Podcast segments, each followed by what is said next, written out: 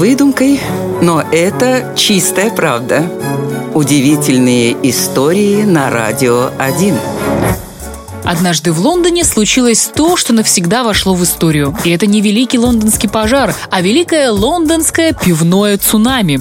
Все произошло 17 октября 1814 года. На пивоварне Миокс в 5 часов пополудни каким-то странным образом сдетонировала бочка с пивом. Ее буквально разорвало изнутри, и 610 литров напитка хлынули наружу. И это было только начало.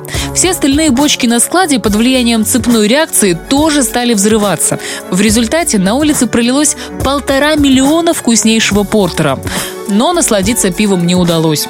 Могучее течение пенного напитка снесло два дома. Несколько десятков человек погибли захлебнувшись, а группа людей, присутствовавшая на поминальном обеде, весьма удивилась, когда гроб с покойником вымыло из могилы и понесло вдаль на пивных волнах. И что самое интересное, пивоварня обернула катастрофу в свою пользу. Она получила налоговый вычет от государства, отстроила все заново и в будущем достигла невероятного процветания. Вот такая вот реальная история история.